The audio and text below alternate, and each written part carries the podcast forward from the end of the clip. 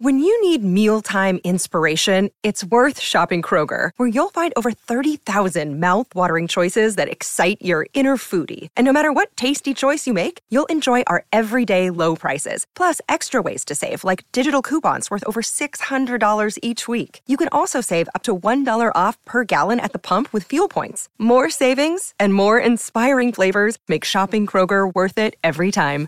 Kroger, fresh for everyone. Fuel restrictions apply. Buetts top three. Okay, Steve, it's been a while, but the Aussie cricket team do get a start. They're back, baby, in the top three. Well done to the Aussie cricketers because they've had a bit of success over South Africa. And I will say this the name Tanveer Sangha, who was on debut, the uh, right arm leg spinner, picks up four for 31 in his debut.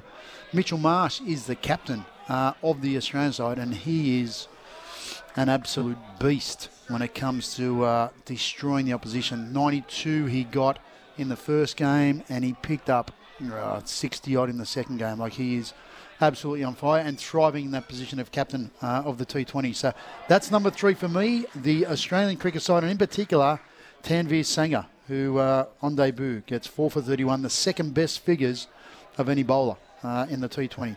Number two will be Casey Badger and Belinda Sharpe being appointed as the game's first ever female uh, referees in the solo, um, where it's only the one referee model.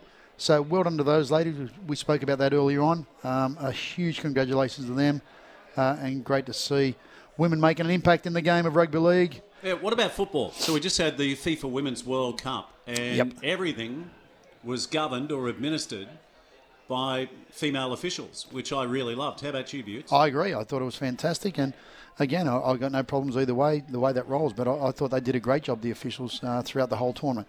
And my number one, Steve, is the success of the Australian athletes at the World Championships.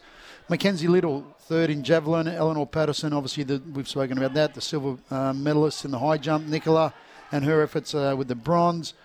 Uh, Kurtis Marschall, uh, third in the men's pole vault, and of course Nina Kennedy, gold in the women's pole vault. What an outstanding effort from our athletes in the World Championship, and in particular the two high jumpers who, uh, for the first time ever, Australia have uh, scored medals or dual uh, podium finishes uh, in the one event. So, well done to those athletes. Great effort.